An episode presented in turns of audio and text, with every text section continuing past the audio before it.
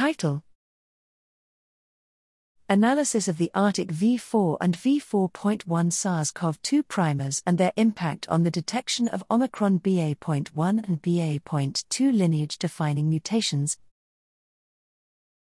Abstract The ARTIC protocol uses a multiplex PCR approach with two primer pools tiling the entire SARS CoV 2 genome. Primer pool updates are necessary for accurate amplicon sequencing of evolving SARS CoV 2 variants with novel mutations.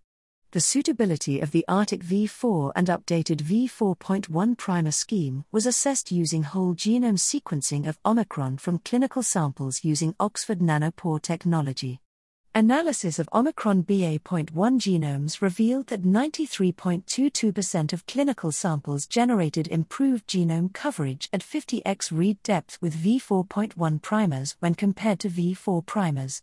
Additionally, the V4.1 primers improved coverage of BA.1 across amplicons 76 and 88, which resulted in the detection of the variant defining mutations G22898A, a26530G and C26577G.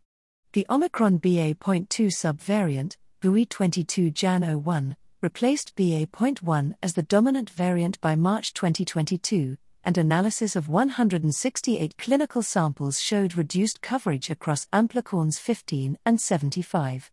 Upon further interrogation of primer binding sites, a mutation at C4321T, present in 163 168, 97% of 30 samples, was identified as a possible cause of complete dropout of amplicon 15.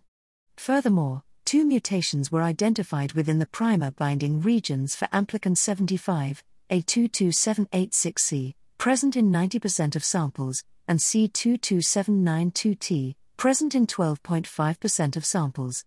Together, these mutations may result in reduced coverage of amplicon 75 and further primer updates would allow the identification of the 2BA.2 defining mutations present in amplicon 75, A22688G and T22679C.